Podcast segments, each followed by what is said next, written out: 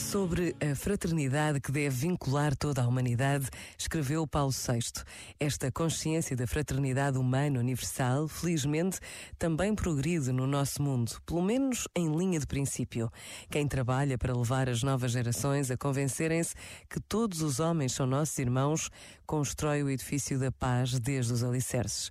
Quem introduz na opinião pública o sentimento de fraternidade humana sem barreiras, prepara dias melhores para o mundo porque onde a fraternidade entre os homens é desconhecida na raiz, a paz também é destruída nas suas raízes.